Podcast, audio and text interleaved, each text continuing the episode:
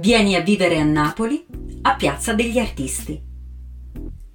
Protagonisti delle tre storie di Guido Lombardi, Francesco Prisco e Edoardo De Angelis sono un bambino cinese, una donna ucraina e un ragazzo cingalese. Tre episodi, altrettante storie, profondamente dissimili per intenti, ma insieme legate, capaci di raccontare il melting pot di culture che popola un tessuto ricco di suggestioni e stimoli, radicato nel cuore di una città portuale e in continuo conflitto con il suo essere tutto e il contrario di tutto. Per contaminazione.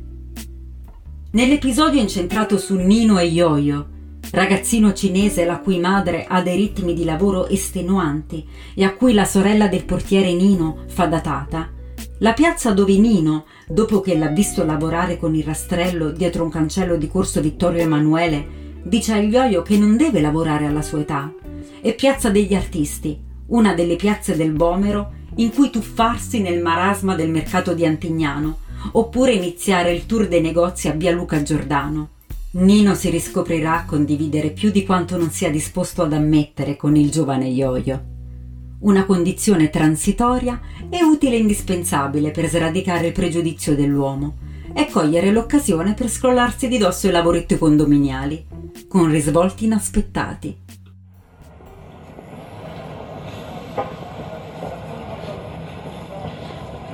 Cioè tu mo sei piccolo e non vuoi capire, però poi quando ti fai più grande capirai, e, insomma anche tu non devi lavorare eh, che se lavora adesso, poi alla mia età che fa? Hai capito?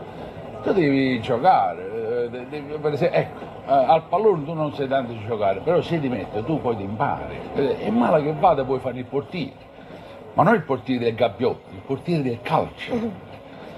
Hai capito?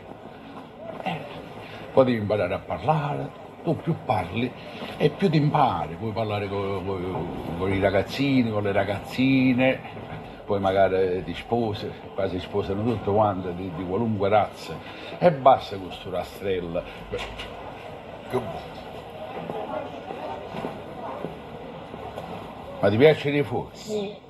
E quale ti piace? Su. Eh. Il bambino vuole quello. La carciofola filante, ma non è una creatura.